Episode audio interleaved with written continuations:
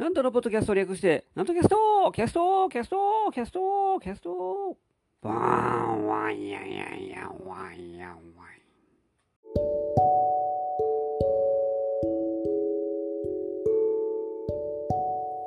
はい、皆様ご機嫌いかがでございますか？上方講談会の宮根誠司こと極道南斗でございます。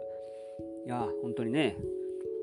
梅雨が明けてしまいましたから、もうこれから大変ですよ。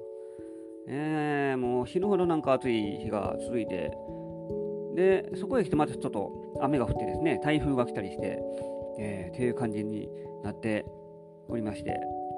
ちょっと、あれですね、その、梅雨の戻りっていうんですか、あのなんかすごい、まあ、梅雨じゃないですけど、台風の雨で、ちょっと割と局地的に降っているような感じになっておりますから、ね、降るだけ降ってあんまり降りすぎは良くないですけども、水不足の解消に一役買ってくれることを祈りつつ、まあ、ほどほどにしてもらいたいのであります。ね、ほんまに、えー、これからまた、えー、暑いですからね、大変ですよ、本当に。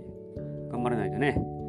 えー、スタミナをつけないといかんですね、だから。そうそう、スタミナを、あの、食べないと、やっぱりね。えー、肉を食べたいけど、私、魚の方が好きなんで、なんか魚食べたいんですけども、これが悩みがあってですね、だから、あのー、スーパーで魚買うことが多いんですが、私が行く、もう、あのー、ええ時間に、だからなな、7時ぐらいとかに、だから、その、買いに行ったりすると、もう、焼き魚を買おうと思ったら、全部なく全滅なんです。みんななくなってしまって、売り切れ。あれ、ちょっと悔しいですね。あの、まあ、半額になるんでね、もう、だから7時ぐらいになると、半額になりますから、ね、あの、家で晩ご飯食べようという時に、魚買おうという時に、買おうと思ったら、もうない、もうすぐ売り切れるなんで、もうもうちょっとあしっかりしてほしいですね。じゃもう、あの、売れるの分かりますけども、うん、もうちょっと品揃えを充実させてほしいなという、あの結構不満であります。欲しい時にいつもないので、うん、魚欲しいのに、まあ、まあ、肉でもいいですけどもね、えー、他のもの食べなあかんっていう風になってしまうんで、ちょっと辛いんです、それが。で、まあ、野菜もね、食べなあかんと思って、まあ、食べなあかんっていうかね、野菜とに、あの、やえー、魚が好きなので、うん、キャベツ買おう思ったら、キャベツももうないんです。もう全滅。なん、売れるの？分かってんやったら、もうちょっと品揃えをちゃんとしてくれたらええのにって、常々思うんですけどもね。うんまあ、特に魚が欲しいんでね、私。い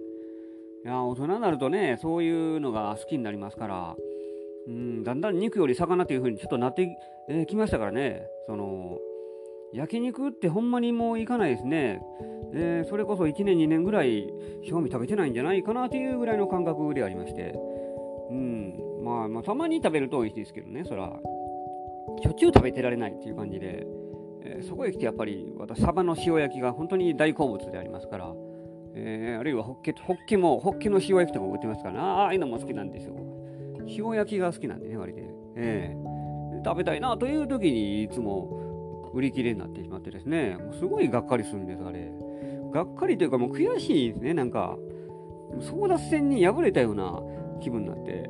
で、ほんま実際に、やっぱり、どこのスーパーでもそうでしょうけども、半額のシールが貼られる時間帯、えー、ちょうど貼ってる作業をしている時に人が群がって、で、貼られた瞬間にみんな争奪戦になって、っていうのが繰り広げられますから、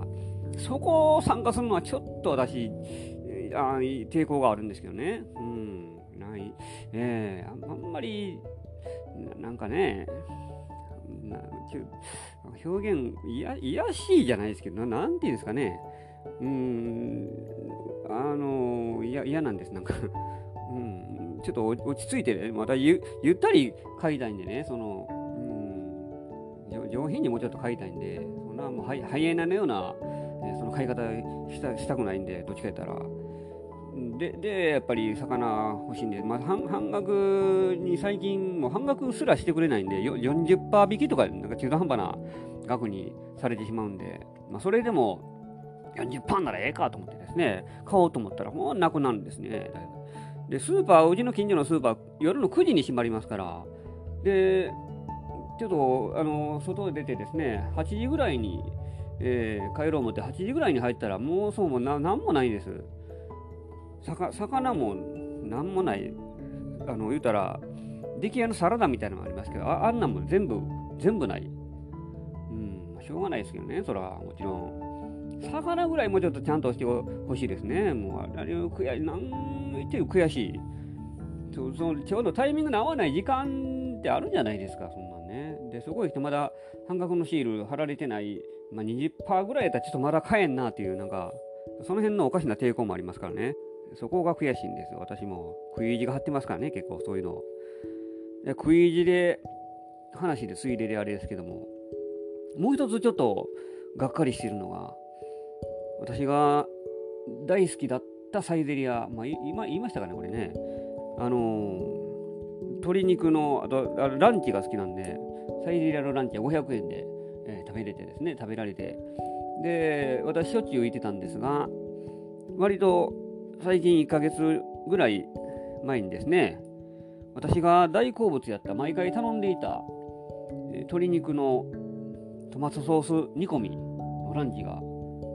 なくなってしまったんです。うん。あれあれが一番悔しいですね、あれ。ねそこそこで、うん、ハンバーグありますけど、ハンバーグそそんな食べたくないなと思って、鶏肉好きですから、で、またトマトソースのあの、うん、チーズと絡ましたのがまた美味しいんですよ。あれが美味しいのに、あもうなくなってですね、仕入れが、調達が困難でとか、うんぬんかんぬん言いまして、そんなんで、あの、もうやらないみたいですね、あれだから。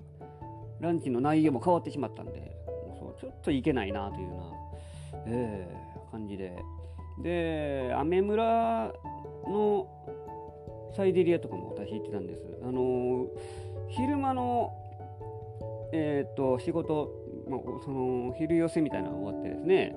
で時間中途半端な時に、それこそ午後の4時ぐらいとかにですね、行くとまだランチやってる、ところだったんです。まあ、大大概のところは3時ぐらいで終わりなんですけども、そこのサイゼリアは5時までやってたところなんで、えー、毎回行ってたんですがそ、こももう3時でランチ終了させます言うて、えー、ダブルパンチですよ。だからもう、そのまあ、係ですね。私が、えー、行きたいところに行けない、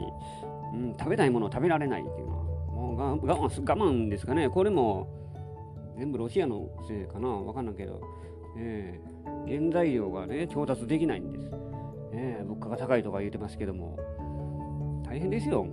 死活問題ですね、我々。死活問題、そう。今年の上半期が終わってしまいましたね、いよいよ。いよいよっておかしいですね。いよいよ7月になりましたから、今年前半振り返って、どんなことがあったかなというのをえー、私は日記をつけてるもんで、ちょっと、えー、今見返してみ、えー、て、えー、重大ニュースじゃないですけども、上半期、4大ニュース、中途半端ですけど、4大ニュース。ほんまは5大ニュースのつもりやったんですけども、そのうちの一つが、今言うたサイゼリアのランチが一つなくなった。これが5大ニュースのうちの一つなんで、うん、4大ニュースとしてですね、何があったかなと思って、ちょっと振り返ってみたいと思います。で、一つ、あ、そうそう、まずね、洗濯機が壊れた。これが、まず第一のニュースです。えー、長年使っていた洗濯機が10年ぐらい使ってましたけども、ついに、えー、悲鳴を上げて、えー、ダメになってしまった。で、新しく買い替えたのはいいんです。そこまでいいんですけども、新しく買い替えた洗濯機が今度動かすと、1時間ぐらい延々と洗濯し続ける洗濯機になってしまっているのが悩みの種になっております。不良品ちゃうかとなんかちょっと思ったりしてですね。毎回じゃないですよ。あの、まあまあちゃんとできるんですけども、5回に1回ぐらい洗濯の時にですね、なんか延々と止まって、で、挙句の果てでピピピピピピピピって悲鳴を上げて、エラーが出てくるんです。何もしてないのに、勝手にエラー出てきやがって、ね、脱水しよう思て、脱水してんのにまた水出てきてであって洗なんかなんか洗ってでまた脱水したらまた水出てきてそれの繰り返しでで最後ピピピピピピって説明書見たらなんか洗濯機が傾いてるかもしくはえその洗濯の中のが、えー、中が内容のものが偏ってるか原因でしょうみたいな感じで言われてるんですけどもそんそ全自動この時代の全自動洗濯機でそんそんなことを言い出すのかとそんなね、高いのじゃないんです。高級品じゃないですけども、高級品でも洗濯機そのものは高級品ですからね、ええ値段しますよ。だって、そこへ来て大手のメーカーのやつですから。そんなんで簡単にエラー出されたもんじゃ困りますよ。えまだ新品ですからね。かといってなんかそんなんで苦情の電話入れるのもね、なんか嫌ですから。その辺が困りもんやな。まあ悩みが多いですね。だから、うん。食の悩みと洗濯の悩みと、えそれが一つです。で、二つ目。難波で怪我人を見つけた。これも、あの、いろいろ、えー、以前にこのラジオでもお話ししてましたけども、怪我人、女性の方が地下街でですね、倒れてまして、で、立てない状態だったんです。で、あどうしたんですかみたいな感じで、で足首を、えー、けあのけつまずいて、足首を怪我したって、で、多分折れてると思いますって、そんなことを言ってましてですね。で、まあ、救急車を呼ばなあかんっていうので、一応電話を、あの他の方がしてくださったんですけども、話によると、救急車が到着するのに3時間かかるという、とんでもない事態が発生したという場面に遭遇いたしました。ね、天下の大阪のど真ん中の難波で、ね、地下街ですよ。そんなすぐ来るじゃないですか、そのとこ。救急車なんですから、すぐ近くに病院ありますよ。それでも救急車が3時間来ないというのでもう、まあ、原因はあれです、コロナのせいです。で、あのー、もう救急車が捕まらない状態で、そこへ来て、もうこういう怪我している人は後回しにされるんです。だから、まあ、後回しというか、だからその対応に追われて、もう、えー、とても、あの、来られないという、えー、そこに、この新型のコロナのですね、えしわ寄せがあの来てるなというのを改めて実感いたしました。いや恐ろしかったですね。うん、あんな大きな怪我しても、えー、そういうふうにですね、緊急の対応ができないという、非常な、うん、状態でありましたから、いやー、びっくりしましたね。うん、自分の身は自分で守らなあかんですけども、やっぱりそういうアクシデントはどうしても起こりますから、うん、ちょっとね、落ち着いたとはいえ、えー、またいずれ、ね、感染する人が増えて、そこへ来てまたそういう怪我人の手当てができないとなる、自分がその立場やったらど、どんな気持ちになるかなという辛い気持ちになりました。で、3つ目。これは有意識事態でしたね。私の愛車、自転車が突然なくなりました。いやまさかそんなことあるかと思ったんですけどもマンションの駐輪場に一応止めてたんです。ええあの、マンションの契約者のものであるというシールをちゃんと貼ってくださいというふうにね言われてまして、まあ、貼ってたんですけどもその前のシールやったんでもうだいぶ色も薄れてたんで新しいシール貼ってくださいって言われてたんですけども新しいシールを一応自転車に貼ってたんですがあの見えないところに貼ってたんで それでひょっとしたらマンションの人が撤去したんじゃないかなと疑っていまだに疑ってるんですがでもやっぱり、えー、話によると、まあ、撤去はうちはしてないというふうなことを言ってたんでこれはやっぱり盗まれたかなというのです。警察に相談して一応盗難届は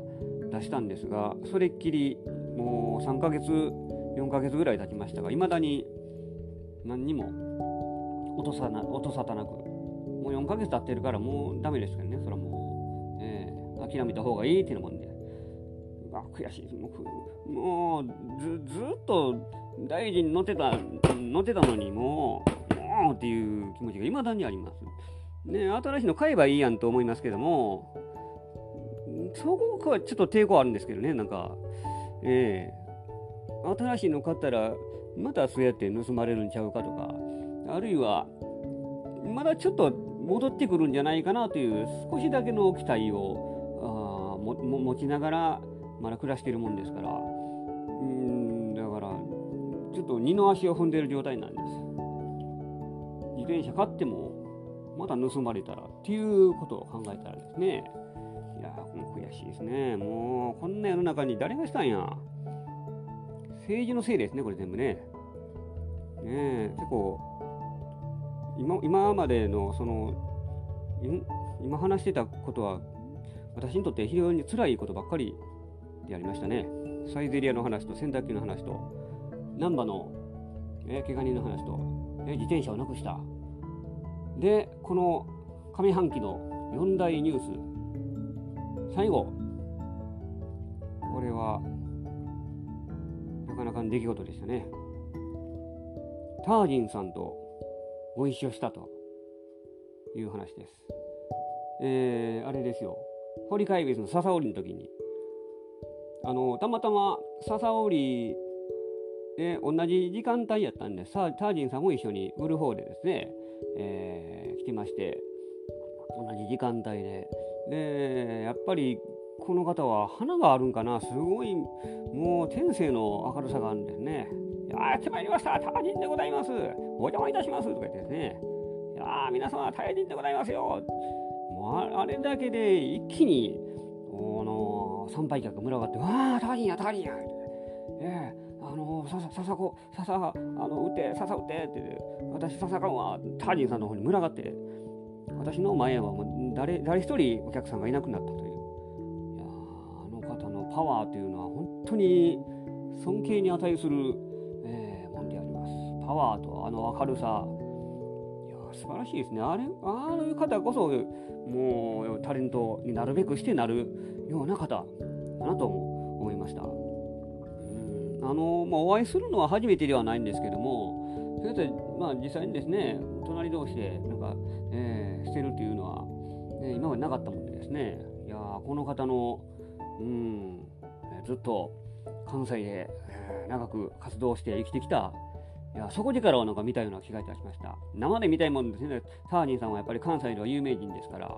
え、それは生でタージンさんが笹売り言った、私がタージンさんから買うわっていう、なりますから。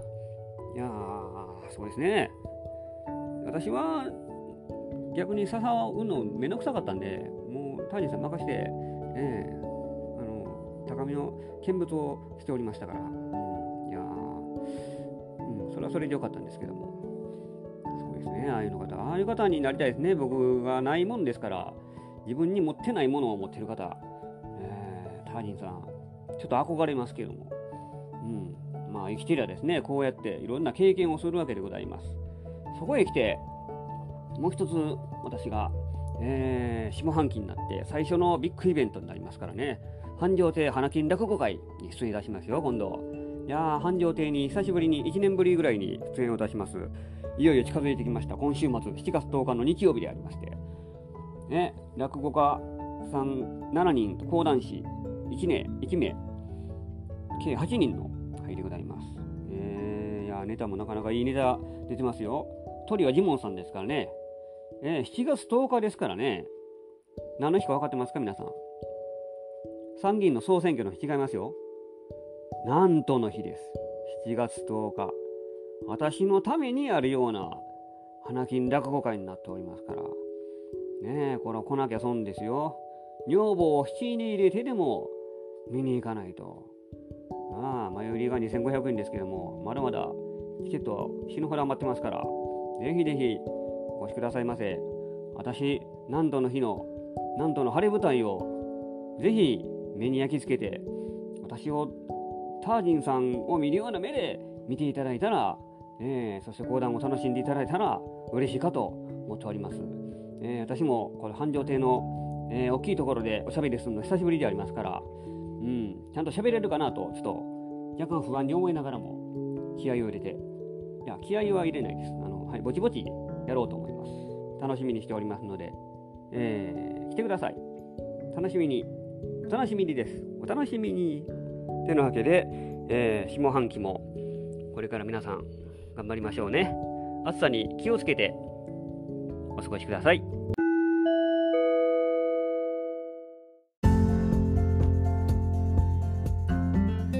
てなわけで今週もお送りしてまいりました、なんとキャストでございます。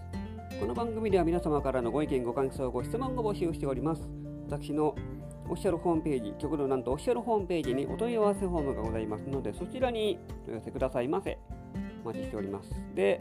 告知がございます。先ほど申しましたけども、7月10日日曜日午後6時から、繁盛亭花金落語落語会に出演をいたします。会場が天満天神繁盛亭、えー、出演が笑福亭六甲さん、笑福亭誠司さん、桂文五郎さん、桂小大さん、桂嘉門さん、桂酒之助さん、桂ジモンさん、そして私、極道なんと、えー、全部で8人です。若手中心の会となっております。えー、天満天神繁盛亭で、料金が前売りが2500円、当日3000円、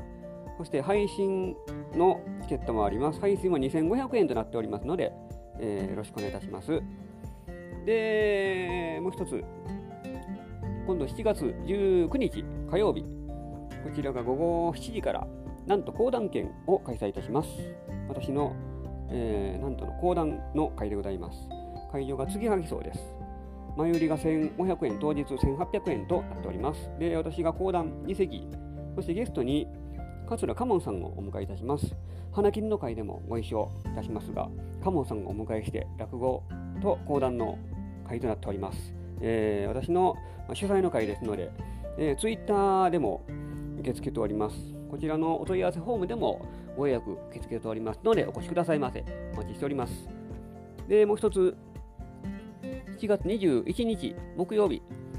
午後7時から、えー、月齢先之助なんとのほんまにやる気あるんかいを開催いたします。